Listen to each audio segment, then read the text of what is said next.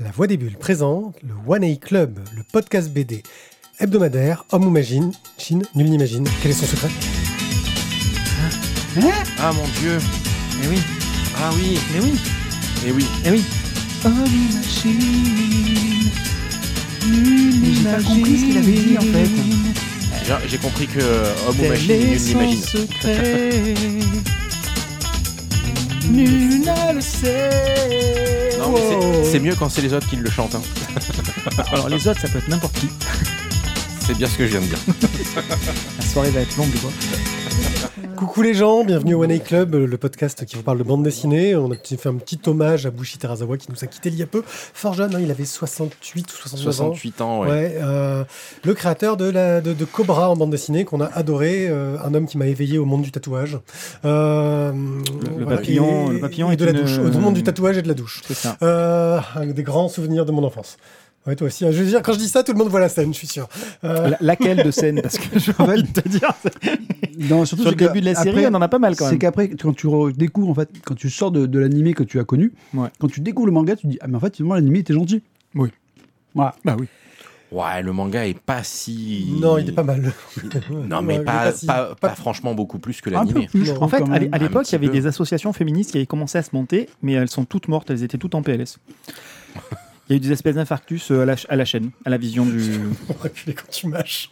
Euh, Ah, t'as dit que les micros, ils captaient moins. euh, mieux, je non, la il capte merde. mieux. Capte, capte de plus Euh, loin. Là, faut donc, je suis fait. Pied. Aujourd'hui, on va vous parler de bande dessinée comme euh, toutes les semaines. On espère réussir à garder le, le, bah, le rythme hebdomadaire qu'on avait la l'année dernière, ce qui était plutôt pas mal. Eh, tu cherches tes mots Ouais, ce je soir, sais, je suis a un souci, hein, c'est la Ouais. première de l'année. Hein. Ouais, c'est dur. Euh, et pour m'accompagner, pour vous parler de bande dessinée, nous avons euh, notre cher Guillaume, euh, notre libraire préféré. Salut Guillaume. Salut tout le monde. Voilà. C'est- c'est- De quoi est-ce que tu vas nous parler, Guillaume? Euh, pas. Ce soir, je Je vous parle pas. de Planète Lazarus. Planète Lazarus, d'accord, c'est c'est très curieux comme titre. Voilà. Euh, Ti- Tizak, notre, notre gars qui dépasse les limites préféré. Ben justement, le, le titre de, de, de l'album chroniqué ce soir est- me reflète exactement la juste mesure. Voilà, suivant. Thio, notre euh, gars euh, qui... Qui boit du lip tonic. qui boit du lip tonic préféré. Ouais, qui boit du lip tonic Je préféré. qu'elle arrivait, il était en train de la préparer, elle ruminait là. J'ai l'impression qu'on était dans les des chiens, La. Nouvelle-Orléans. On, on- on va y aller avec euh, Stern, Isaac. Ouais, les tomes 4 et 5. Et moi, je vous parlerai des tomes 2 et 3 de Team Phoenix. Et on enchaînera par un petit œil sur Baldur's Gate 3, parce que c'est la mode, il faut qu'on en parle. On est un peu presque forcé maintenant. Ah, je, je ferai juste une petite parenthèse, on est presque prêt sur, la, sur le Kokam. Mais euh, presque. Euh, Ouais, vous avez tout réglé, nickel. Et, euh, vous nickel. êtes, euh, Ah, regarde, alors, elle est, elle est impec. Et, et en plus, j'allais vous dire, les piles de livres ont été trop bien pas faites. Exactement. Donc on est vraiment Mais comme trop... on, comme on a une super assistante qui va pouvoir nous trouver les livres dans la seconde, euh, dès qu'elle aura lâché son téléphone de geek, Pour vous montrer un peu les BD, ouais. on mettra un peu des, des BD en cours de route. Donc, euh, bah, euh, j'attaque. C'est Eh parti. oui, non, tu n'attaques pas. Non, je pas. Nous allons donc parler pour démarrer de La Juste Mesure, une bande dessinée scénarisée, dessinée et colorisée par Flavia Biondi, Absolument. euh, qui est sortie chez Glénat au, doux prix de 17,50 euros. Absolument. Et je pourrais même rajouter qu'il y a 160 pages. Et elle pèse. Et elle pèse 84 grammes par page. C'est du beau papier. C'est du beau papier. Et de quoi Donc- donc est-ce que ça parle Alors, de quoi donc que ça parle? Dès que je récupère ma souris, on est bon. Et ça m'a pas mis la Euh, bonne image, saloperie. Ah, tu, tu l'as pas? Bah, bravo. Non, mais c'est. Je sais Mais ça va arriver. Non, c'est pas la bonne. C'est pas la bon, bonne, mais ça va voilà. arriver, monsieur dame. Donc, la, la juste mesure, euh, nous allons parler de la vie de couple. Et la vie de couple, clairement, c'est pas un conte de fées. Là, on va euh, traverser la vie de couple de Manuel et Mila, euh, un couple italien. Ils vivent à Bologne, dans une maison pleine de colocataires. Certains ils ne les connaissent même pas d'ailleurs, c'est euh, simplement euh, des, des- des- des noms sur le, le- le bail de coloc. euh, ils vivent dans leur, dans leur grotte, dans leur chambre. Euh, ils font frigo commun, bien évidemment, pièces communes, mais certains sont un petit peu plus discrets que d'autres. Mia, donc la, la jeune fille du couple, bah, c'est une jeune femme maintenant, puisqu'elle a presque 30 ans. Elle a un super travail qu'elle déteste et du coup elle plaque sur un gros coup de tête parce que ça fait un moment que ça la, lui pompait l'air. Et elle a un désir profond bah, de retrouver cette espèce de, joie de vivre qu'elle avait en étant, euh, en étant plus jeune avant qu'il soit trop tard. Parce que bon, bah, là elle sent qu'elle est dans une forme de vie de couple qui s'installe, mais pas au bon moment, pas au bon endroit. Bref, euh, les ingrédients sont pas tous réunis. Et euh, donc elle sort, elle plaque son boulot, elle sort faire la fête. Son, son, copain Manuel, lui, il est pas, il est très ancré dans le réel, dans le côté un peu factuel. Il faut quand même ramener de l'argent à la maison, etc. Ils ont un projet à monter, donc il faut ramener de l'argent.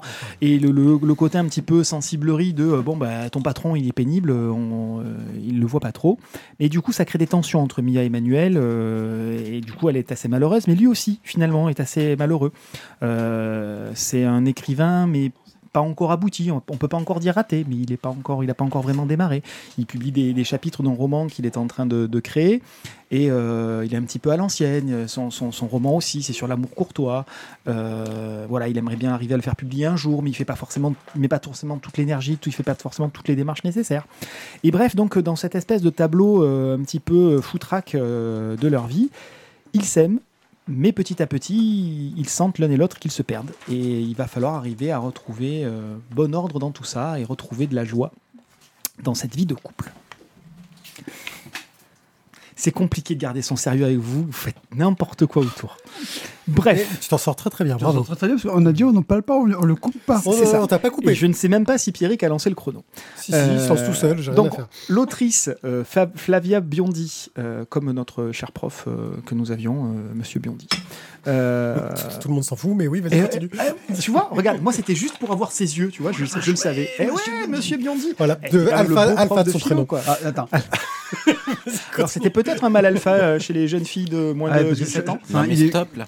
Vas-y, Ah. continue ta chronique, continue ta chronique. juste. Donc, on, en parle, on en parle. Tu as voulu en parler, il faut en parler. C'est le prof qui est arrivé, il a fait un remplacement d'une semaine. En une semaine, il avait tout le lycée Ouais. qui était, mais. euh, Ouais, en fait, on avait des inondations, on avait des, des inondations au rez-de-chaussée. euh, que nos cours étaient au deuxième étage et euh, il n'y avait pas de problème de robinetterie pour autant, mais il y avait des vrais problèmes d'inondation.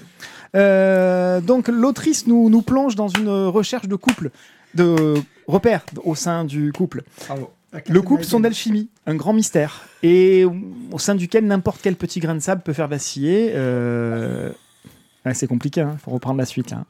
Euh, L'envie de chacun, les enjeux de chacun, c'est pas toujours concordant au même moment, ensemble. C'est ça qui est compliqué. Un simple regard peut tout changer. Le regard à l'intérieur du couple ou le regard de quelqu'un d'autre à l'extérieur du couple peut redonner aussi euh, euh, une forme d'envie, euh, une sensation de joie de vivre. Et on peut euh, bah, perdre confiance dans la relation, perdre confiance dans ses repères précédents et bah, commettre peut-être des choses irréparables. C'est cette juste mesure qui peut bah, s'entendre de, de- plusieurs façons. D'une part, d'un côté, les projets envisagés, les principes de réalité, d'autre part, bah, un savant dosage entre la souffrance, les plaisirs, une recherche constante entre bah, ce- ce- ce- cet équilibre entre tension et désir. C'est pas toujours évident. Euh, L'autrice met présente tout ça avec beaucoup de délicatesse, beaucoup de finesse, un scénario qui est clair, limpide, euh, même si parfois on se perd un petit peu euh, dans des circonvolutions personnelles, mais l'ensemble est, assez, est assez clair. Le trait graphique est, à mon sens, assez bien réussi, euh, juste en noir et blanc, quelques nuances de gris de temps en temps, mais c'est vraiment euh, très juste. Et euh, voilà, donc on est sur un, thème classique de, la vie de couple et de la, de la recherche de soi dans un couple qui se forme depuis plusieurs années, mais qui est vraiment très bien présenté par Flavia Biondi. Bien, merci euh, mon cher euh, Ti, euh, qui a, tu as réussi à te couper toi-même quand même. hein. Euh, Oui, écoute, en fait, je trouve qu'on a fait un gros effort et je trouve que tu as réussi à te couper. En fait, tu aimes être coupé, tu, tu n'oses pas l'avouer. j'ai- mais- lancé une pique à Mathieu juste pour voir sa tête, parce que quand euh, voilà, Biondi, je savais qu'il allait av- il allait- il l'avait Bon, mis au, Thio, au fin alors fond que tu des- pensais voilà. de ce livre de Biondi? C'est fort, bien- fort résumé. Après, c'est- pas si évident que ça à résumer parce que tu, tu as, euh, as beaucoup d'histoires dans l'histoire, je trouve. C'est ça, c'est pour ça que c'était compliqué d'en faire un, un résumé réel. Euh, il faut le lire, donc on a une thématique, on a une trame. Maintenant, euh, ce qui se passe à l'intérieur, on peut pas le dévoiler, quoi. Ça n'a pas de sens de le dévoiler. Et, et, et puis, tu as aussi l'histoire qu'écrit donc le copain de. Alors, je j'ai plus les noms en tête là, je t'avoue. Manuel. Manuel, voilà. L'histoire qu'il écrit qui aussi rentre en résonance avec ce qu'il va. ce que vont rencontrer autant lui que ça. elle dans son histoire. Et c'est un, c'est un, joli petit bouquin. Moi, j'ai Ouais. beaucoup aimé le graphisme, Mm. euh, qui, est, qui est assez sobre. Enfin, il n'y a pas beaucoup de détails. Et c'est assez délicat quand même. Mais, mais voilà, c'est rempli d'une belle sensibilité. Voilà, je me suis un bon petit bouquin à lire. Voilà, ça Puis, m'a- Puis au niveau de la mise en forme, il y a- il y, a ce jeu entre justement les passages où on est dans, Dans le roman. dans le roman. Ouais, cette petite mise en abîme des, voilà. des, des- des Que- sentiments que- de manuel dans- et de la recherche dans, de dans le manuel. feuilleton, même on pourrait dire c'est le feuilleton euh, médiéval, etc. Que, que s'amuse à écrire euh, Manuel, euh, qui diffuse sur Internet et qui, il l'espère, aura un petit succès un jour. Et donc, euh, il change un peu de, de style graphique, bah, de police de caractère. Mm. euh, on avait plus sur des grandes pages, un peu plus grandiloquentes. Mais euh, ça joue sur cette sen- sensibilité, cette subtilité. Je trouve que c'est un bel album, euh, assez subtil. Euh, mais on est sur cette histoire de la juste mesure, mais aussi de. Tu parlais de. de là, elle a passé le moment où. Enfin, elle est passée à un moment où, euh, bah, pour elle, c'est plus. euh, elle a changé et elle veut passer à autre chose, ça n'intéresse pas. Et.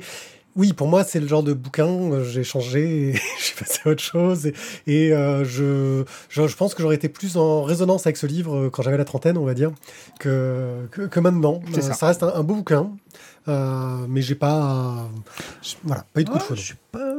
Bah, c'est pas, c'est pas un coup de foudre non plus, mais, c'est- sûr qu'on je- passe quand même un bon moment à le lire. Oui, oui, non, Mais l'interrogation qui si est posée, n'est pas forcément L'interrogation est intéressante. mais l'interrogation, elle est, elle est pas datée, quoi. oui, oui. Parce que c'est, c'est quand Ah, il y a- bah, c'est même complètement quand- éternel comme voilà, thème, hein, que quelque part. dès que tu es en couple, tu te poses, enfin, tu peux avoir ces questionnements-là. Oui, mais on voit que c'est un couple qui est pas posé, ils vivent en coloc, ils sont pas, Mais justement, ils sont pas, ils sont pas installés. La Euh, problématique de l'installation, voilà. elle est, c'est une problématique qui n'est pas liée à leurs sentiments initialement, mais liée à leurs conditions financières. Oui, C'est-à-dire qu'elle, elle a du mal à décrocher un vrai boulot qui pourrait l'intéresser, et donc elle est contrainte financièrement de faire des petits boulots parce qu'il faut quand même payer le loyer.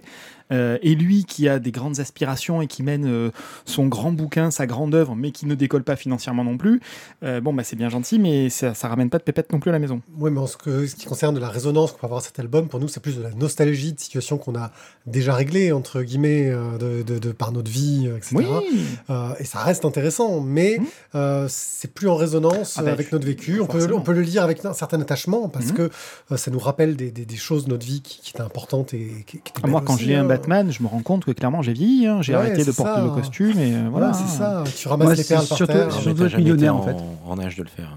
Ah Oui, Ah, non, merde. Ça, ça Bon. marchait pas. Je le verrais Il bien faut en costume penser, de Robin. Mathieu, faut, faut passer quelques photos alors. hein. Je- voilà. Donc la juste mesure de Flavia Biondi chez Glénat pour 17,50 euros. Planète Lazarus. Alors là, ils sont beaucoup à l'avoir écrit, mais globalement, les gens qui sont mis en avant sur cet album, c'est Mark Wade au scénario euh, et euh, euh, Mahmoud Asrar euh, et un peu Francis Manapoul, qui sont les auteurs les plus connus qui ont travaillé dessus. On est sur du crossover DC Comics avec Batman, Robin et plein d'autres personnages. Du gros sauveur. Du crossover, c'est parce qu'il est très Gros gros. c'est- crossover. C'est un, un lapsus. C'est un lapsus de gros crossover, de gros crossover. Euh, et je vais te laisser euh, nous, nous pitcher un peu tout ça. Over, over. Alors, euh, du coup, Planète Lazarus. Alors, en premier lieu, désolé parce que je, je l'ai pris. Ça faisait longtemps que j'avais pas lu un Batman. Je me suis dit tiens, je vais lire un Batman, je vais chroniquer un Batman. Euh, et je me suis rendu compte à la lecture que euh, j'étais pas le bon public. Je m'explique. C'est-à-dire que j'aime j'aime l'univers d'ici, j'aime en lire de temps en temps, mais je maîtrise pas le sujet à 200%. Et je pense que euh, pour réellement apprécier Planète Lazarus à sa juste valeur, il faut bien maîtriser le sujet. Et, euh, et donc, euh, du coup, voilà, désolé, je suis pas nécessairement le meilleur pour le chroniquer. Donc, Planète Lazarus, voilà, c'est le retour du Diable Rouge, euh, grosse manipulation, Damian fait n'importe quoi, euh, et ça finit, euh, enfin, ça finit. Et on- ça. Ah, Déjà, ça finit tout de suite. Oui. et en fait, voilà, on va, euh, on va se retrouver avec un, Dami- un Damian donc euh, manipulé. Oui, Damian Wayne, pour rappel. Oui, parce que pardon, c'est- Damian Wayne. C'est compliqué. euh. Da- Damian Wayne, Parce donc passe fils de Batman, donc Bruce Wayne et Tanya Tanya, Al Ghul. Tanya Al Ghul. J'ai toujours une un grande problème de méchante. prénom, qui est une grande méchante, même si c'est pas résumer, super euh, explicite là. Euh, c'est la fille, la, la fille de Raz. Raz. Voilà, et Et qui est une des, une des chefs de la guilde des assassins, qui sont des Voilà. gens pas super sympas. Et du coup, c'est pas la mère du fils de Batman Si. Ah ouais, c'est ça le De Damian. De Damien. ouais, Et, euh, et donc, euh, ben voilà, euh, ben Batman est, euh, est euh, fa- euh, fatigué, brisé. euh, là, ça se passe très mal avec, Da- Oui, avec surtout qu'ils Damian. viennent de, de- de perdre quelqu'un de proche. Voilà, qui ils est... viennent de perdre Alfred. Et, euh, et bref, euh, c'est gros, grosse dissension dans le duo euh, Damian-Bruce, alias Batman-Robin. Euh, le Diable Rouge fait son apparition, il fout de la merde. Euh, Damian va en profiter. Alors, Diable Rouge, c'est. Alors, je sais pas en dire plus, très honnêtement. C'est là oui, que je dis que j'étais pas le meilleur pour le chroniquer. Oui, c'est un gros que- méchant qui ressemble à un Diable Rouge, ouais, c'est Voilà. ça. Euh, c'est un gros méchant connu. Et euh, donc, Damian est manipulé. Il va monter tout un système pour euh, ben, se débarrasser de Batman en manipulant d'autres euh, Robin et ex-Robin. Bref, euh, enfin voilà, ça, part de là. Ça se passe pas exactement comme il faut. Ça dégénère sur le monde. On appelle tous les autres super-héros et c'est là que ça devient un énorme crossover. Voilà. De la Voilà. Justice League. De... La Justice ouais, League. mais pas que, la- pas que, puisqu'il y a aussi euh, Power Girl et tout. Oui. Enfin, il y en a plein d'autres. Euh, et vient à ça ajouter euh, le fait que tout se passe avec euh, les magiciens et que ça, je trouve, complexifie encore l'ambiance du bouquin. Euh, bref. c'est- très difficile. Je, je- c'est pas si mal foutu en fait. Ça fonctionne plutôt bien. Euh, les dessins, euh, les, les dessins sont sympathiques. C'est juste, je, je pense sincèrement que j'étais pas, j'aurais pas dû le proposer à la chronique moi parce que je suis, un- j'ai été un peu largué. pourquoi t'as fait ça? Mais parce que j'avais envie de lire un Batman. Pourquoi Ça faisait Et longtemps tu te que dis, ça on va le pas arrivé. chroniquer, voilà. Et, euh, et puis voilà, j'ai proposé Planète Lazarus, et puis vous êtes venu le prendre à la librairie, et pouf, c'était trop tard. Alors, moi, je, je vais juste souligner euh, voilà, ce qui se passe ici, c'est-à-dire qu'en termes de, de, de people, on a 5 personnes sur le scénar, on en a 7 sur le dessin et 4 à la couleur. Oui, mais ça, c'est parce que t'as la série principale, puis t'as les tie et puis les machins, les bidules Oui, qui se croisent, tout ça. on est hein, sur du ça. crossover à l'ancienne, c'est-à-dire que tu as vraiment euh, la série principale qui est Batman et Robin, c'est le nom de la série principale qui lance le crossover. Puis on a des épisodes spéciaux qui sont des épisodes Planète Lazarus, euh, machin chose, Planète Lazarus, bidule, alpha, bêta, etc.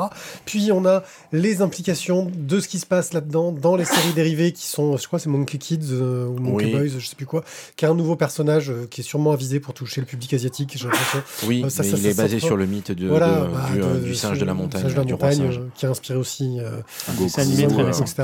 bref, euh, alors, euh, bah, je suis le seul à, à l'avoir lu Alors, euh, à la table. Juste, je finis vite. Mm. Pour autant, même Mm. si euh, j'ai été un peu paumé, un peu, euh, un peu perdu euh, dans, dans l'histoire et, euh, et donc pas le meilleur pour le chroniquer, donc je suis désolé pour euh, ce, Non, ce pitch lamentable. Euh, j'ai quand même passé un bon moment, l'air de rien. euh, J'ai j'ai passé un moment agréable, c'était chouette. Juste un petit peu paumé au début. Après, euh, comme quand tu fais comme d'habitude, que tu coupes du reste de l'univers, tu, tu passes un, un moment sympa sur, sur une histoire plutôt chouette.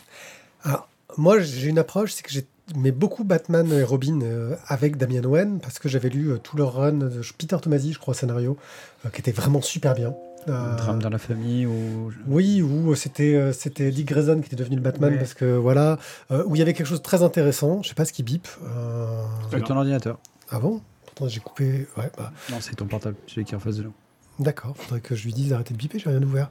Euh, bref, euh, j'ai trouvé que euh, c'était un arc que j'avais beaucoup aimé, qui travaillait beaucoup les relations entre Dick Grayson, qui essayait d'apprendre un gamin qui avait appris à être un, un- un tueur, hein, parce qu'il avait été d'abord élevé par sa mère qui a dit Maintenant, va voir Batman, qui va t'apprendre une autre facette de la vie.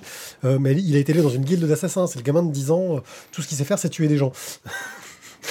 Ouais, mais Ouais, c'est déjà bien comme compétence voilà. sur le livret. Euh, hein. Eddie Grayson, c'est le, euh, c'était le Robin le plus euh, euh, paladin, quoi, le loyal bon. euh, il suit les règles, il est droit. Il, était moins, sombre que Bruce Wayne, quoi. Il, a un traumatisme mais plus light. C'est le, gars sympa. Excuse-moi, moi un j'ai posé. traumatisme plus light. J'aime bien. J'aime bien le principe. tu sais. bah, tu sens que tu sens Ses que un- parents sont morts, mais Ouais, mais tu sens ont, ont un peu moins souffert. Non, mais tu sens qu'il tu vois. qu'il a pas fait toute sa vie autour du- de, de- de la mort de ses parents. Il a fait toute sa vie autour du fait de suivre Batman, en fait. C'est c'est plus quelque chose un peu différent.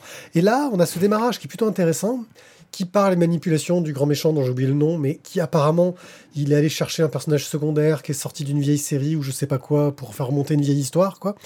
Euh, en gros, il y a tous les Robins qui commencent à s'en prendre à Batman, et là, c'est où c'est très intelligemment fait et intéressant. C'est les épisodes qui sont scénarisés par Mark Webb, euh, donc les épisodes qui sont directement dans l'histoire et qui lancent le crossover. C'est qu'ils s'amusent à montrer euh, tout ce que Bruce Wayne a mal fait quand il a géré euh, ses gamins. Parce que, en gros, t'es bien gentil d'être un gars qui a un traumatisme de ses parents qui sont morts, et en gros, pour t'en sortir, tu chopes des gamins dans la rue et tu vas les entraîner pour aller lutter contre le crime. T'as pas un petit problème dans ta tête en plus. Euh, et bizarrement, tous ces gamins-là, ils ont tous eu des problèmes, ils sont à moitié traumatisés. Je veux dire, il y en a un qui s'est fait euh, violer et fracasser euh, par le Joker. Il y en a un qui a été donné pour mort euh, avant de ressusciter. Enfin, je veux dire, euh, rien de, de très. C'est parce qu'ils récupèrent que des gamins qui sont déjà cassés. Que des gamins qui étaient dans les églises. Ouais. tu sens. Euh, Il y a- il y a un cinquième micro qui est branché. Je sais pas qui Voilà. c'est. Et, et je trouvais que justement le confronter avec tous les manques qu'il avait, que, Batman avait pu avoir là dans euh, la façon dont il s'était occupé de ses gamins était assez intéressant. Et très vite après, on part dans le crossover où il y a le grand méchant qui va être encore plus grand méchant, qui va faire du mal pour faire encore plus du mal et avoir des pouvoirs avec encore plus de pouvoirs, et d'autres super héros. Et donc ça va faire un truc dans le monde qui va tout changer. Et tout le monde va avoir des pouvoirs démoniaques qui vont les rendre méchants. Et plus de Et- pouvoir, je pense. Voilà. Et Et plus de et là, on passe sur le gros crossover un peu facile, un peu plus de crossover. classique, où c'est, c'est, c'est- on enchaîne les suites de bastons, de tout ce que Moi, tu je, veux. je vais, je vais poser une question peut-être stupide. Pourquoi ça s'appelle Planète Lazarus? Parce que, en gros, c'est lié au puits de Lazare. Lazarus. Le puits de Lazare, c'est ce qui permet à Ra's al Ghul de se ressusciter euh, systématiquement. Et en gros, il y a une sorte de grosse explosion d'un volcan de Lazare qui a envoyé euh, du fluide de Lazare euh, qui a donné des pouvoirs aux gens. Parce que d'un coup, il fait pas que ressusciter, il donne aussi des pouvoirs aux gens. Euh, parce que ça a arrangé le scénario, j'imagine. Enfin, il y a voilà, il y a des choses qui sont un peu tirées par les cheveux, mais c'est de la magie, donc on n'a pas à comprendre. C'est. TGCM. TGCM, ta gueule, c'est magique. Et, et il ramène euh, Alfred à la vie ou pas? Oui, il ramène Alfred à la vie, il revient, mais bien sûr, il se doute qu'il y a un truc louche du fait que Alfred revienne. Euh, vu qu'on est sur les puits de Lazare et compagnie, et que quand tu es ressuscité par un puits de Lazare, t'as tout ton côté démoniaque qui ressort et qui revient, et tu es de plus en plus méchant. Enfin bon, c'est. Le côté démoniaque d'Alfred, c'est il met du lait dans son thé. Quoi. Et tu sais quoi, ce matin, le café, tu te démerdes. Je t'ai pas N'oubliez pas monté. que- Bon, il est pris, là. Il, Al- Al- il est en cuisine, hein, il, est, Alfred- il est tiède. mais- Alfred était un agent secret euh, très performant dans sa jeunesse. hein. Faut pas oublier ça au niveau du vrai. Donc voilà, donc Planète Lazarus, euh, aussi. moi j'ai pas été trop trop emballé. Euh, je pense que ça marche pour les gens qui suivent cet univers euh, d'ici et qui veulent euh, découvrir de nouvelles séries. Oui, il y a ça. Tu sens qu'ils te lancent de nouvelles séries au milieu Mm. pour les mettre en, va- en avant et en valeur, et c'est un peu artificiel. Pas fan. Ouais, toi non plus. Tout ça pour ça euh, si, j'ai passé un bon moment, mais je suis pas super fan. Ouais. Ok. Bon, ben donc du coup, c'est pas acheté quoi. Non, pas vraiment. Il y a, il y a y a si, mieux à si, acheter sur pour- Batman. Pour soutenir votre libraire, si. Mais on peut acheter du meilleur Batman. Ah, pour 35 euros, tu peux acheter du meilleur Batman. ouais. Ah oui, sans problème, oui. 35 balles Euh, Ah bah il y a de la lecture, hein, c'est du pavé. C'est hein. c'est livré avec un puits de Lazare aussi ou pas c'est UB40 Ouais, non, C'est le c'est. UB40, donc c'est bien 35. Oh, vous Ah ouais, les codes comme ça. Ah bah celui-là, oui, il est facile, UB40, il est facile à retenir, Ouais. surtout Ah, qu'il Ils fait pas pu le mettre 40. à quoi. 40 euros. Quoi. Non, ça va. Votre podcast préféré, c'est le nôtre. Oui, oui, c'est le nôtre. Euh, survie grâce aux dons Tipeee euh, de tous les gens qui nous soutiennent, euh, qui sont Matt Descaches, Chevon, Warloff, Stéphane, Cobal et Boob. On vous remercie euh, grandement. Ça va nous permettre euh, d'aller faire des petites opérations euh, à l'étranger. Euh, nous allons partir euh, fin octobre Ah à ouais Castres. À Castres. Ah non, je crois en faire, euh, Espagne. non, à Castres. Voilà. Euh, ouais, non, mais c'est Castres, c'est sympa. À podcast. Donc, nous y serons le 27 et le 28 pour. euh, un- Le 28 et le 29. Ah, c'est 28 et le 29 Ouais. Le 27, on y va parce qu'on y va Ah oui, jours on, part, avant. on part un jour avant, le 28 et le 29. C'est un festival euh, autour du podcast qui va traiter de 12 podcasts sur des sujets variés. Euh, nous, nous intervenons le samedi euh, soir à- euh, où on va vous faire une émission un peu particulière, où on va faire intervenir un peu des gens dans l'émission. On prévoit un petit programme aux petits oignons qui reste d'être super cool si on arrive à, à bien faire tout ce qu'on veut. Ça va être sportif. Hein Attention, ils, ouais, ils sont en train de vouloir faire tomber une pile de BD et tu fermes les yeux. Ferme les yeux, je peux pas Tu as raison. Euh, voilà, c'est un festival qui est gratuit. Donc, euh, si vous êtes du côté de Castres, bah, ça nous fera plaisir de vous voir. Euh, euh, il faut Et en plus, on aura des superbes polos ouais, j'ai hâte de les voir aussi parce que j'ai toujours une inquiétude avant que ce soit reçu ce genre de choses. Mais ils vont être beaux. Ils seront Ils magnifiques. seront magnifiques. Voilà, parce que maintenant on est vieux, on porte des polos. Et on va tous s'appeler Polo. Oh, Polo le coup? Euh, Ça, ça fait. Non, tu sors. Non, franchement, non. Tu, tu nous habitues à mieux. La reprise est dure. hein. Ouais, c'est ça. Non, on est égal à nous-mêmes. Non, non, je trouve que tu sais, quand, tu sais, quand tu reviens à l'émission, tu te dis ouais, les joueurs c'était les mêmes que l'an dernier, ils étaient performants et tout. Mais l'âge, c'est c'est- Ouais. comme une sorte de, de, de boomerang. Quand tu reviens dans la gueule, d'un coup, tu réalises qu'il y en a qui, ont- qui ont beaucoup vieilli, quoi. Donc, euh, nous allons parler de Stern, les tomes Putain, 4 et eh, les 5. gars, vous allez pas retrouver vos voitures ce soir. hein. Par Frédéric Maffre au scénario euh, et Julien Maffre au dessin et à la couleur chez Dargo pour 16,95€. Ils font ce qu'ils veulent en fait. Ils Euh, il y a aussi Thomas Lavaux à la couleur. Et Lise Granger. Oui, il y a eu plein de gens qui ont aidé. euh, là, j'ai plein de noms. euh, Non, mais c'est pour te dire que. Ouais, ouais. D'accord, mais tu cites pas tout le monde. Je cite que les grands noms parce que sinon, des fois, tu vois, genre sur Planète, sur Planète Lazarus, après, on. Non, mais ceux qui sont mis. Ah, donc, mis à la. Couleur, voilà. on a Julien Maff, Bon, coup, Lise Stern. Granger, Améline Mikoulaniec, euh, François Ruiz et Croqueforme. Oui, Croqueforme, je suis désolé, je, je- c'est pas moi qui ai choisi. Et les autres noms, je sais pas ce que. Non, c'est pas. Donc Stern, euh, ben, Stern, Isaac, il, il a quitté en fait. Elijah, pardon, Elijah Stern, pas Isaac. Pourquoi Isaac Stern? Je sais pas. C'est quelqu'un de connu, ça, non? Isaac pas, Stern, on va le trouver. Fais une recherche. Quoi, qu'est-ce qu'il y a Ça y est, tu as une révélation sur Isaac Stern. T'es en train de perdre ton timing là, mais vas-y. Ouais, désolé. C'était qui le nom d'un de mes personnages dans Cthulhu. D'accord. Sinon, c'était un violoniste. Bah, bah, écoute, moi je l'avais en, en- en personnage dans Cthulhu aussi. Et, et sinon, la BD, euh, Oh, sinon, la BD, parle de quoi Bah, Elijah, on va parler d'Elijah Stern, donc notre croque-mort, qui donc a quitté en fait le, le Far West pour, euh, pour un autre Far West, celui de la Nouvelle-Orléans.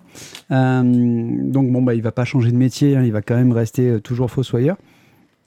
Mais il va s'apercevoir quand même qu'à la Nouvelle-Orléans, tu fais pas pareil que dans les, mon- les montagnes rocheuses. Non. Tu creuses pas juste un trou, tu fais de la maçonnerie. Parce que sinon, comme la nappe pratique, bah, ça remonte. bah, Oui. quand il y a un orage, bah, les cercueils remontent aussi. Voilà. Ouais, mais quand tu veux faire du surf, ça peut être utile. On peut. Et donc, il va euh, bah, voilà, découvrir ça. Il va euh, se lier avec euh, Murray, donc le- le- l'autre fossoyeur du cimetière, qui va lui faire découvrir un petit peu tout le côté cosmopolite de, de la ville de, de la Nouvelle-Orléans, avec bah, le, carré, euh, le carré des Juifs, le carré des protestants, le carré vaudou. Le carré français. Euh, Le carré français. et du coup, tu vois, tu m'as perdu. je t'ai perdu. Oui, et donc, dont il va justement voir aussi dans le carré vaudou la tombe de Marie Laveau, qui est la grande prêtresse euh, vaudou, où on va dire tout le monde vient toujours faire des petits trucs, euh, des petits dépôts d'offrandes chez elle, ainsi de suite. Et bah, il va y avoir le carré un peu des Italiens, parce que ce sont les nouveaux qui arrivent euh, à la Nouvelle-Orléans, et forcément ce sont les nouveaux, mais ils ont déjà une très très mauvaise réputation euh, d'escrocs, de voleurs, de truands. euh, Enfin, le rital, quoi. ouais, en quelque sorte. Et il le reste est dans le. Pardon, pour parler des hommages, on est on est toujours. Vas-y, continue. Donc dans ce tome, on va se retrouver avec une aventure euh, où euh, bah, je- notre, euh, notre sœur Elijah va devoir euh, aider une jeune femme euh, à essayer de retrouver son frère. On va se retrouver avec de la magie, du mysticisme, de l'illusion. D'ailleurs, c'est bien le titre, tout n'est qu'illusion. Euh, qui va nous amener voilà, vers un côté un peu, un peu mystique dans l'histoire. Je vais passer donc au tome 5, qui lui aussi se déroule à la Nouvelle-Orléans. Euh, nouvelle aventure d'Elijah, qui là se retrouve, bah, lui il est toujours fossoyeur, hein, ça n'a pas changé, mais il met de l'argent de côté, il va à la banque. Et comme en fait, euh, je pense que Elijah Stern est le mec le plus chanceux du monde, Non. quand il va à la banque, bah, c'est le moment où elle se fait braquer. Et donc, Ah, mais sinon, il y aurait moins d'histoires. bah ouais, mais c'est le, mec, chier, ouais. c'est le mec qui a pas de bol. Voilà, c'est. Faire 12 tomes sur je creuse des trous et je mets des cadavres, C'est euh, c'est moins fun. Et donc là, il se retrouve bah, justement euh, avec la police qui lui demande donc ce qu'il a vu. Ils ont trouvé trois suspects et ils leur, demandent- ils leur- lui disent carrément bon, bah, tu, tu dis que c'est ces trois gars. quoi. Et lui, il fait mais non, c'est pas eux. Donc euh, Elijah se retrouve euh, à devoir, euh, bah, on va dire, enfin, être justicier sans être justicier, euh, ne pas mentir, il reste droit, intègre, il refuse de céder à la corruption, euh, il, refuse, il refuse aussi de céder au racisme. Il est Euh, pénible, hein. Il est pénible. Il est c'est droit chiant les mecs qui sont, qui sont comme ça un peu paladins sur les bords, on en revient à ça, hein, mais, mais c'est une belle droiture. Quoi. Et, et voilà, les deux ambiances, moi j'ai trouvé les deux tomes vraiment excellents, je me suis régalé. Euh, le fait de changer donc de, de, euh, de Far West, entre guillemets, parce que c'est plus le, la conquête de l'Ouest, on est, on est revenu sur quelque chose de plus citadin. On est plus à l'est, hein, déjà, sur les États-Unis. Merci de cette remarque. Je veux dire, euh, Et il y en a d'autres qui T'es pragmatique, toi, l'ouest, ce hein. soir. ouais, hein. totalement. hein. Je veux dire, je mets sur une carte. À un moment donné, euh, voilà. hein. Et on se retrouve avec quelque chose qui est quand même beaucoup plus citadin et, euh, et avec voilà un, un- un mélange euh, qui est vraiment, vraiment top. Le, dessin est euh, toujours aussi dynamique avec une, vraie ambiance. Quoi. Le, visage de Stern, je trouve qu'il est. Quand là, en plus, dans le tome 5, comme il, il- il a toujours les, cheveux qui sont claqués parce qu'il pleut. Enfin, voilà, tout est, tout est bien dans Stern. Voilà, je, je n'irai pas plus loin. Euh, bah, allons-y, hein, tout le monde l'a lu. Est-ce que quelqu'un a quelque chose à ajouter sur le là-dessus?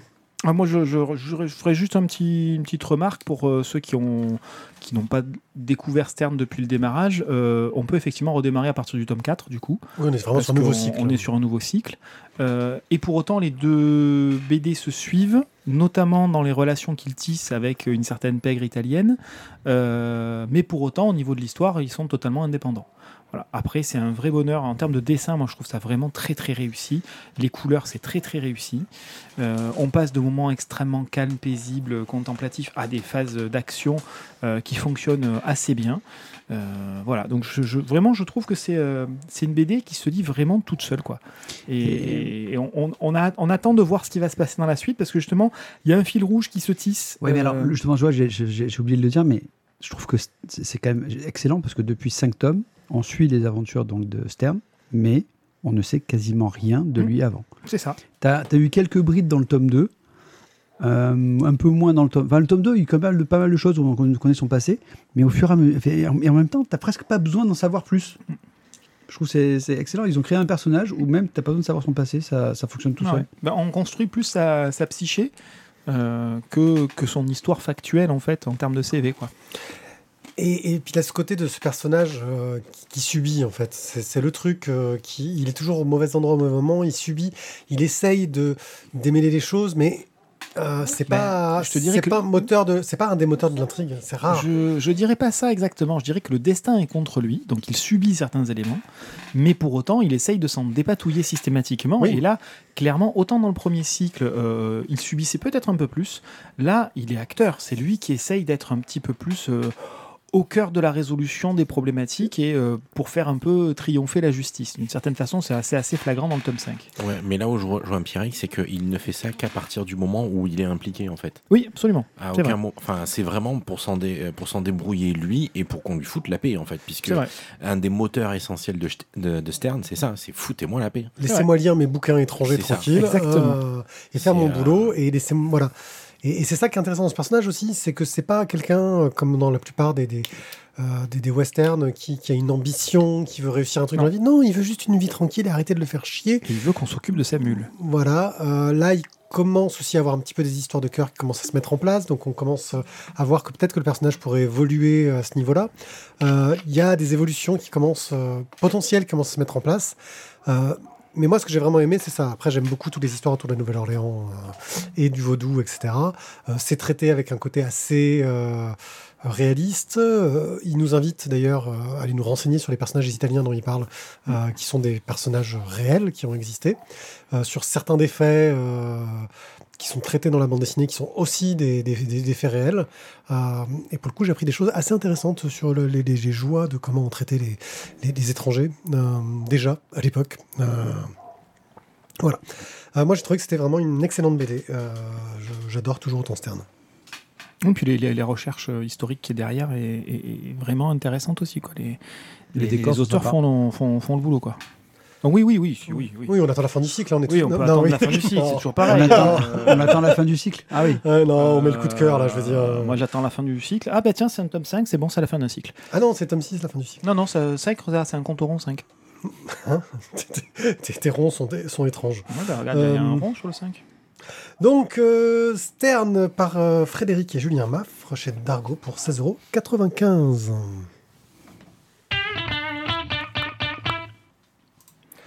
Nous allons parler maintenant des tomes 2 et 3 de Team Phoenix, euh, dessiné et scénarisé par Kenny Ruiz et colorisé par Noiry. C'est chez Vega, qui dépend de Dupuis. Pour euh, 45 euros pour euh, l'édition euh, que, que j'ai choisi moi, qui est l'édition Deluxe couleur, euh, grand format qui déchire. Euh, mais 8,35 euros si vous êtes un peu euh, plus euh, rêche et que vous voulez euh, l'édition noir et blanc, euh, format manga un peu plus standard. Bon, franchement, mettez les sous. Hein, Euh, Hein, Guillaume, mettez les sous. Ah bah oui. Évidemment. Mais c'est pas le meilleur des exemples parce que c'est pas toujours évident de rentrer l'édition collector parce que il, Mm. il me semble qu'il a, il la réimprime pas. Mais je suis pas sûr à 100%. non, non, c'est ça, c'est limité à 600 exemplaires, là, vraiment. C'est une vraie collector limitée à 600 exemplaires. Mais pour le coup, c'est vrai que elle est quand même super sympa à lire, super agréable. Et, Le tome 4 va sortir, en fait. euh, tu... voilà. Euh, Donc, Team Phoenix, ça nous raconte euh, dans un monde futuriste euh, où il y a eu euh, les robots qui ont pris le pouvoir sur l'humanité et certaines Sur les biologiques. Ouais, sur les biologiques, voilà, c'est comme ça qu'ils disent. Et certains des biologiques tentent de résister, dont Saphir, une princesse, qui tente de, de, bah, de, de- de m- mener le combat euh, contre ce qu'on essaie d'imposer à, sa planète.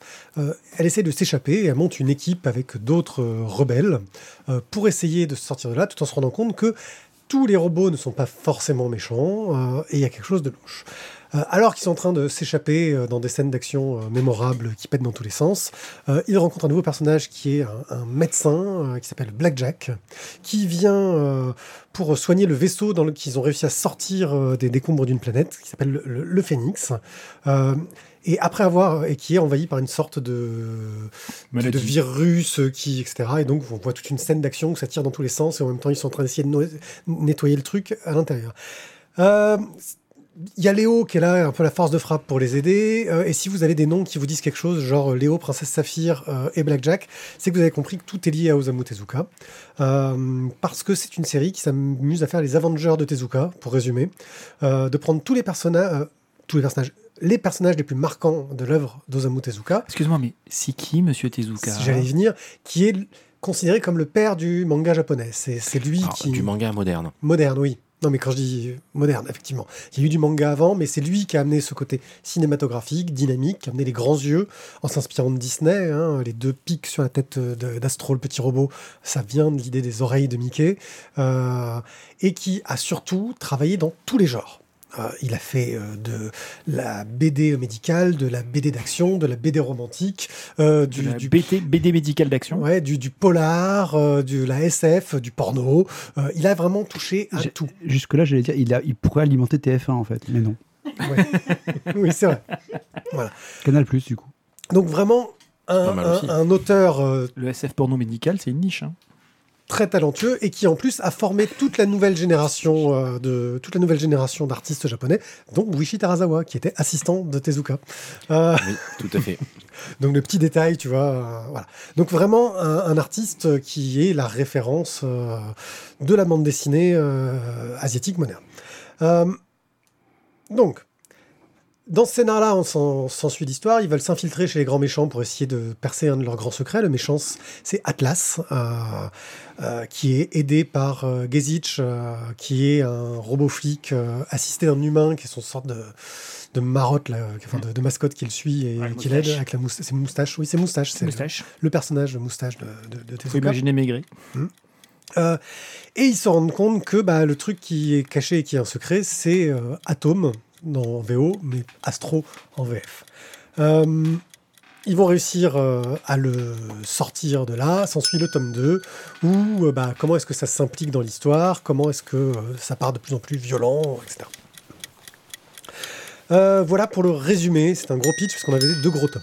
Je vais passer le timing, ça m'arrive rarement. Ouais, c'est comme ça. Vis ma vie. Voilà, bah pour le coup, je coupe ça. Au dessin et à la couleur, je trouve Ah que ça reste. ouais, je trouve que super moderne, ça conserve une fidélité au, graphisme des, personnages originaux, on les reconnaît clairement. Quand on voit la couverture du tome 3, on ne peut pas dire que c'est pas trop euh, le, petit robot sur la couverture, on comprend tout de suite. Euh, mais la narration est ultra dynamique, ça pète dans tous les sens, euh, c'est parfait dans l'action. faudrait quand même que j'arrive à trouver le temps de feuilleter la version noir et blanc parce que les couleurs sont tellement bluffantes sur ces, albums-là que je sais pas comment est-ce qu'ils peuvent réussir à retranscrire toute la, la palette euh, graphique qui met vraiment en valeur le dessin euh, avec bah, des, des- des- des trames et des niveaux de gris qui sont euh, l'apanage de la version euh, noir et blanc. Moi, je te dirais que ce qui Euh, m'inquiéterait plus, il y a la couleur et il y a le format. Parce que l'air de rien, quand tu vois certaines scènes d'action qui sont quand même très touffues, colorisées grand format, si tu les réduis en noir-blanc niveau de gris, euh, ça risque d'être vite bordélique. Quoi. Tu les as vus, toi, en noir et blanc, j'imagine juste, de mémoire, juste le premier tome, parce que le, le tome 2 et 3, je les, je les ai pas regardés en noir et blanc. Mais sur le premier tome, ça fonctionnait bien, hein, malgré tout, en noir et blanc. Petit format noir et blanc, ça passait bien. Mhm. Mais par contre, voilà, il y a un vrai confort et un vrai plaisir à le lire en grand format couleur. Voilà, surtout qu'il y a un bel ex-libris dedans, enfin, Oui. signé. Oui. Enfin, c'est, une belle édition collector. Alors, signé de, de l'auteur, hein, pas d'Osamu. hein. Non, non, pas ça. Ah, ça serait difficile. Euh, ça serait difficile. Euh, au niveau du scénario, Allez, on est dans de l'action, de la baston, des révélations euh, régulières. On, on voit qu'on est sur quelque chose qui est bien construit, qui s'amuse à bien imbriquer euh, une tonne de personnages, ce qui est toujours difficile quand tu as autant de Mhm. personnages, de les imbriquer les uns les autres dans l'histoire. Euh, on a tous notre petit attachement à notre personnage préféré. Moi, c'est Blackjack, donc autant dire que dès qu'il est là, je- dès que j'ai vu à la fin du tome 1 qu'il arrivait, j'ai fait ouais, j'étais à fond. Et là, là, toute la première scène du tome 2, c'est pour sa gueule, donc euh, ça marche superbement. Euh, ils nous même, font même arriver des personnages comme Uran, euh, qui est la, la- la petite sœur d'Astro, Mm. dans le tome 3, je crois qu'elle arrive. euh, elle, était, 2. elle était déjà dans le tome 1 ou 2. Ouais, je sais plus. Euh, oui, il me semble c'est elle, déjà. qui, elle qui essaye de d'aiguiller un petit peu. Euh, son nom m'échappe, le grand méchant. Euh, Atlas. Atlas, ouais. Atlas, voilà. Elle, elle essaye de le, de le guider pour qu'il soit moins méchant ou qu'il fasse moins de mauvais choix. Ce qui est difficile par rapport à cet hommage réussi, je trouve, à Tezuka, c'est que ça ne prend en scène que le côté euh, divertissement et clin d'œil. Euh, c'est un très bon divertissement, on passe un bon moment, mais ça manque un peu. euh, après, c'est quelque chose d'un peu facile à dire euh, quand vous parlez de profondeur dans le travail de Tezuka, parce qu'il a fait de tout. Il a fait des choses très action, des choses plus intello, plus recherchées. Euh, et, je trouve que voilà, ça survole les thématiques qui sont plus profondes. On sent qu'il y en a quelques-unes, mais l'idée euh, des robots et des, hum- et des humains qui sont égaux et qu'ils ont un cœur et que, enfin, on est sur quelque chose d'un peu classique au niveau de, la dystopie futuriste, etc. J'espère que dans le final, il va réussir à un peu plus travailler ce côté-là et ne pas se contenter d'une grosse scène de baston finale. Tu vois, c'est ce qui a un peu me fait peur euh, là-dedans. Il y a six tomes de prévus. hein. Euh, voilà. Euh, et si vraiment vous voulez une réadaptation de Tezuka avec un peu plus de fi- finesse, vous allez lire euh, plutôt ou vous attendez la série télé qui arrive sur Netflix très bientôt. Absolument. Euh, Qu'en avez-vous pensé de votre côté? Ben, pour rebondir sur ce que tu disais, euh, je pense qu'il est parti du principe que euh, l'univers était relativement connu, que les problématiques sont relativement connues, et qu'on ne va pas perdre du temps à reposer de la profondeur sur des choses euh, ultra classiques et ultra connues. Euh, et du coup, ben, tant qu'à faire, autant aller euh, directement au cœur de l'action et, euh, et on envoie du lourd. Parce qu'effectivement, si on imagine qu'il ait fait plus de pauses, en imaginant par exemple une petite pause entre le tome 1 et le tome 2, pour reposer la psychanalyse de tel personnage, de tel autre, le samouraï, le si, le mi, d'où il vient, pourquoi il vient pas, le personnage de Fire, pareil, qui est un personnage super complexe, super intéressant. Pour le coup, a été créé pour la série. Euh, maintenant, s'il y avait eu du temps de prix pour ça, qu'est-ce qu'on aurait dit? Bah, Ça ralentit le rythme, euh, ça parle de trucs qui sont déjà ultra connus, ultra classiques, il n'y a pas vraiment de trucs novateurs. Donc, euh, il aurait fallu effectivement trouver un peps, trouver quelque chose, un petit twist, un truc pour, euh, pour redonner du neuf. Euh, comme c'est pas vraiment le cas, on part du principe qu'on est sur des thématiques connues, de- un univers connu même, puisqu'on est sur un poste euh, astro hein, d'une certaine façon, et, euh, si on, on prend la suite du truc, ben on est là-dessus, et donc on est dans l'action directe. Donc c'est vraiment du fun, c'est du fun pour du fun, et ben, du joli fun. Oui, c'est un très bon moment. Alors, je, serais un tout petit peu moins dur que vous sur le, le développement des personnages, euh, dans le sens où, alors, c'est euh, Osamu Tezuka, euh, forcément je connais, c'est un univers que j'aime bien. Euh, pour autant, je connais pas bien euh, à fond son univers. Tellement de trucs que c'est pas pour. Voilà. Euh, et, euh, et malgré tout, on, on s'y retrouve quand même. hein. typiquement, les. Alors, on est dans du shonen, on est dans l'action. Euh, pour autant, euh, la, la présentation de Saphir euh, se fait, euh, se fait au, au- au- à un certain moment du tome. Au fil de 2 l'eau, dans, la- 3, et dans, au fil de 3, l'eau, en mode, euh, en mode flashback, comme ça fonctionne souvent en shonen. Non, euh, après, euh, après, ouais, enfin, on reste dans le shonen, donc on, on s'étend pas à fond sur la, sur la, les personnages, mais d'un autre côté, on les, il les développe quand même un petit peu parce que ça a beau euh, être l'univers de Tezuka, ça a beau être des personnages qu'on connaît, etc. C'est pas exactement les mêmes. C'est plus les personnages de Tezuka, parce que l'univers, c'est vraiment le sien pour le Oui, coup. même. mais même les personnages, il se les, il se les réapproprie. Autrement, il les, il les fait, euh, il les fait un peu différemment et euh, il, il les fait, il, il les fait à sa sauce aussi. Donc, moi, je trouve que c'est bien en fait, c'est bien rythmé. On est dans de la grosse action. Euh, on est, euh, on est dans quelque chose de, de relativement moderne et, moi, je trouve un bel hommage à Tezuka. Oui, je sais pas quel est l'objectif au fait, en fait de, de Kenny Ruiz, hein, si c'est vraiment se faire plaisir avec des personnages qu'il aimait, ça, je pense. euh. J'ai un peu cette sensation-là, c'est-à-dire que tu imagines un gamin dans la chambre avec les personnages, les petites figurines d'action, et, et il s'éclate à faire ça, quoi. C'est, euh, on est vraiment dans, euh, je me fais plaisir. hein. Et, et là, je trouve que c'est assez flagrant dans cette, euh, dans cette production-là, parce qu'on est vraiment sur des grands formats, et pour autant, il en profite pour faire des pleines pages. Hmm. Euh, voilà, c'est du coup, on a des, des, Oui, des pages, scènes qui sont vraiment gigantesques, quoi. Voilà, c'est un, vrai- c'est un vrai bonheur. Donc, Les grands robots, les grands personnages, on, on en profite pleinement euh, dans, euh, dans ce bouquin. quoi. Donc voilà, c'est un vrai plaisir. Team Phoenix, euh, les tomes 2 et 3 de Kenny Ruiz et Noari chez Vega Dupuis. 45 euros si vous voulez l'édition luxe couleur qui vaut vraiment le coup parce qu'elle est magnifique. Mais 8,35 euros si vous voulez juste profiter d'une belle histoire d'action, ce qui est déjà pas mal. Un œil sûr. Baldur's Gate 3 de l'Ariane Studio sur PC et PS5 euh, pour le moment. La version Xbox est attendue prochainement. euh, que vous trouvez bien sûr sur euh, à peu près euh, tous les stores et toutes les boutiques de jeux vidéo euh, du monde. Du monde? Ouais, je pense. All around the sais que ça a world. lu, ouais, je pense. Alors, fais-nous un résumé des deux premiers épisodes. Non, je pars directement sur le troisième. Euh, donc, euh, on est dans l'univers donc, de Donjons et Dragons. Euh, ADD. ADD. Les royaumes Alors, oubliés. si je voulais être désagréable, je dirais dans les royaumes oubliés. S'il n'y a pas qu'un seul univers Vert dans Dragons. Donc, on Ah, est dans les royaumes il est de précis, en. On n'est pas de dans dés, là. Darkson, on n'est pas. Voilà, c'est ça. Non, C'est ça, c'est vrai, non, c'est vrai, tu as raison. Non, mais c'est pas le même plan et tout. Quand même. Donc, euh, vous allez jouer un personnage qui a été infecté donc, par un tétard illitide. euh, et sous 7 Mais- jours, vous allez vous transformer par séréno- sérénomorphose en illitide, justement, flagelleur mental. Euh, mais, ben, visiblement, il y a un truc qui se passe pas comme il faut. Flagelleur mental vu à la télé. Euh, du coup, vous vous transformez pas et vous commencez à développer des pouvoirs psy. Et vous allez donc vous balader dans un monde avec des compagnons, que vous allez rencontrer au fur et à mesure, euh, et euh, essayer donc de résoudre votre problème, vous, de larve dans la tête, et en même temps s'apercevoir qu'il y a un culte qui est en, qui est en train de monter une sorte de, de, de coup d'état fin du monde, on va dire, et que tout va se jouer euh, aux portes de Baldur, donc Baldur's Gate, que là, ce sera le, le- le- C'est ça, Baldur. ce sera le, le- le moment final la- de la ville de Baldur's Gate. Euh, pourquoi jouer à Baldur's Gate? Euh, Alors, si vous êtes fan de jeux de rôle et que, Vous avez la flemme de lancer des dés, c'est automatique. franchement, allez-y. Voilà, clairement, parce que du Alors, coup, tu ne lances jamais les dés. T'oublies de préciser qu'il faut quand même avoir à sa disposition des heures et des heures et des heures de jeu. Alors, j'y arrivais après. Alors, l'acte 1, je n'ai mis que euh, 27 heures à le faire. Euh, là, je suis, j'ai pas encore terminé le jeu parce que la, la rentrée scolaire m'a un peu rattrapé plus vite que prévu. Euh, C'est chiant, ça. Hein C'est chiant, ouais. Donc j'en suis qu'à une centaine d'heures et j'ai pas encore fini le jeu parce que j'essaye de faire plein de petits trucs avant d'arriver T'en au as à quel à l'acte 3. Je suis au dernier acte. Je, suis- je suis à Baldur, là. Je suis dans la, dans la ville. Et euh, grosso modo, je suis presque au combat final, mais j'ai pas encore. euh, Sachant que tu peux refaire le jeu et tu auras une autre histoire à peu près. et Euh, alors c'est ça qui est super bien, c'est que donc j'ai rencontré des, des personnages, j'en ai fait certains des copains, d'autres malheureusement euh, ont disparu sous les coups de mon épée. Euh, certains aussi ont disparu totalement, je ne les ai jamais vus du tout. Mais euh, ce qui est très chouette, voilà, c'est que vous pouvez construire votre équipe. Euh, les relations avec les autres peuvent être totalement différentes en fonction des choix que vous faites. Euh, vous pouvez résoudre un bon nombre de, euh, de rencontres par autre chose que du fight.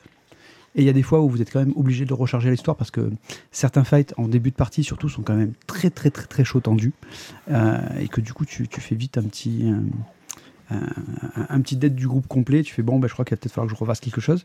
Euh, j'ai vraiment passé des heures et je me régale. Alors, On, on m'a dit que euh, dans ce jeu-là, même quand tu foirais euh, quelque chose, si tu ne mourais pas, hein, ton équipe s'en sortait, euh, c'était pas grave et que tu pouvais continuer l'histoire parce que ça apportait quelque chose à l'histoire. Ça changera toujours quelque chose dans l'histoire.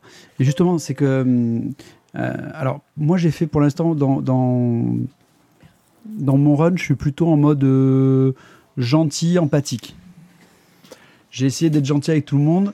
Et, mais à un moment donné, vous Oh, allez la vous. re- loose. Ouais, non, alors pas la loose, parce qu'en fait, être gentil, empathique, c'est bien, t'as plein de potes. Mais à un moment donné, il faut quand même que tu fasses des choix. Et donc, forcément, à la fin, quand tu commences à faire des choix, ça, ça, ça, ça- ça risque que tu aies Donc beaucoup il y a de des gens à qui tu crées des désillusions, c'est moche. oui, mais après, voilà, par exemple, bah, en tout début de jeu, tu, vois, tu, as, tu as le choix d'être, euh, entre guillemets, pote avec les gobelins ou de zigouiller tous les gobelins. Mais même si tu es pote avec quoi. les Oui, gobelins, mais sauf que si tu zigouilles pas tous les gobelins, et ben, tu peux être pote avec eux et récupérer un compagnon qui est vachement sympa. Mais moi, j'ai zigouillé tous les gobelins, parce que c'est des gobes.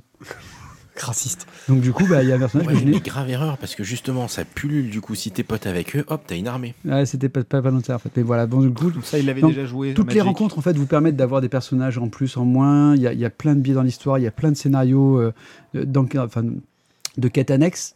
Mais qui finalement sont des fois pas si annexes que ça, parce que ça te permet d'expliquer l'histoire des différents compagnons. En fait, chaque compagnon va avoir une histoire particulière ou un problème à résoudre, ce qui fait que tu vas faire plein de choses juste pour eux, en plus de la quête principale. Ça te prend des heures, mais c'est un vrai bonheur. Oui, puis tu peux revoir un perso que tu as rencontré à perpète Oui, euh, des, des heures de jeu après parce que tu le recroises en ville. c'est ça. Euh, et justement, moi, ce que je disais, c'est que sur tout ce qui est phase de combat, apparemment, c'est très donge, c'est-à-dire qu'on est dans du combat tactique, euh, En tour par tour. tour par tour, assez, euh, avec toutes les règles de Donjons et Dragons qui peuvent être un peu lourdes quand on maîtrise pas le jeu, mais qu'à côté de ça, il y avait un côté hyper narratif.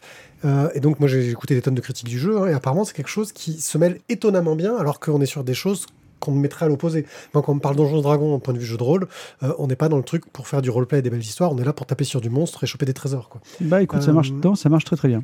Alors le seul truc, c'est que moi j'ai pas, j'ai pas encore bien réussi à développer les attaques sournoises. En essayant de jouer un petit voleur euh, un Ouais. peu assassin, mais ça n'a pas marché. Donc je, Le gars je- sympa qui va leur assassin. C'est- il, a, Bah, il a déjà un trouble il dans son. poignarde, mais poignarde. gentiment. Mais gentiment, t'as le Le sourire. bon et le mauvais chasseur. ben voilà, je veux dire, regarde, en face, tu fais un grand sourire. Avec la main en dessous, tu récupères la bourse. Ouais, c'est ça. c'est. Quelle ordure. En dessous, la bourse. Ouais. D'accord. Là, en dessous, la bourse, exactement. Donc Baldur's Gate 3, Il l'a ouais, apparemment, c'est un très très Je, gros je ferai succès. juste un- une toute petite parenthèse, puisque Mathieu a eu le- la, la chance, l'honneur et le privilège de nous le montrer. Euh, bon, il faut déjà 15 minutes pour arriver à lancer le jeu. Ouais, là, ça, c'est- ça c'est le temps de chargement sur mon PC est long. mais, non, euh, non, mais Mathieu, t'as quand même une bonne bestiace. Euh, faut quand même pas déconner.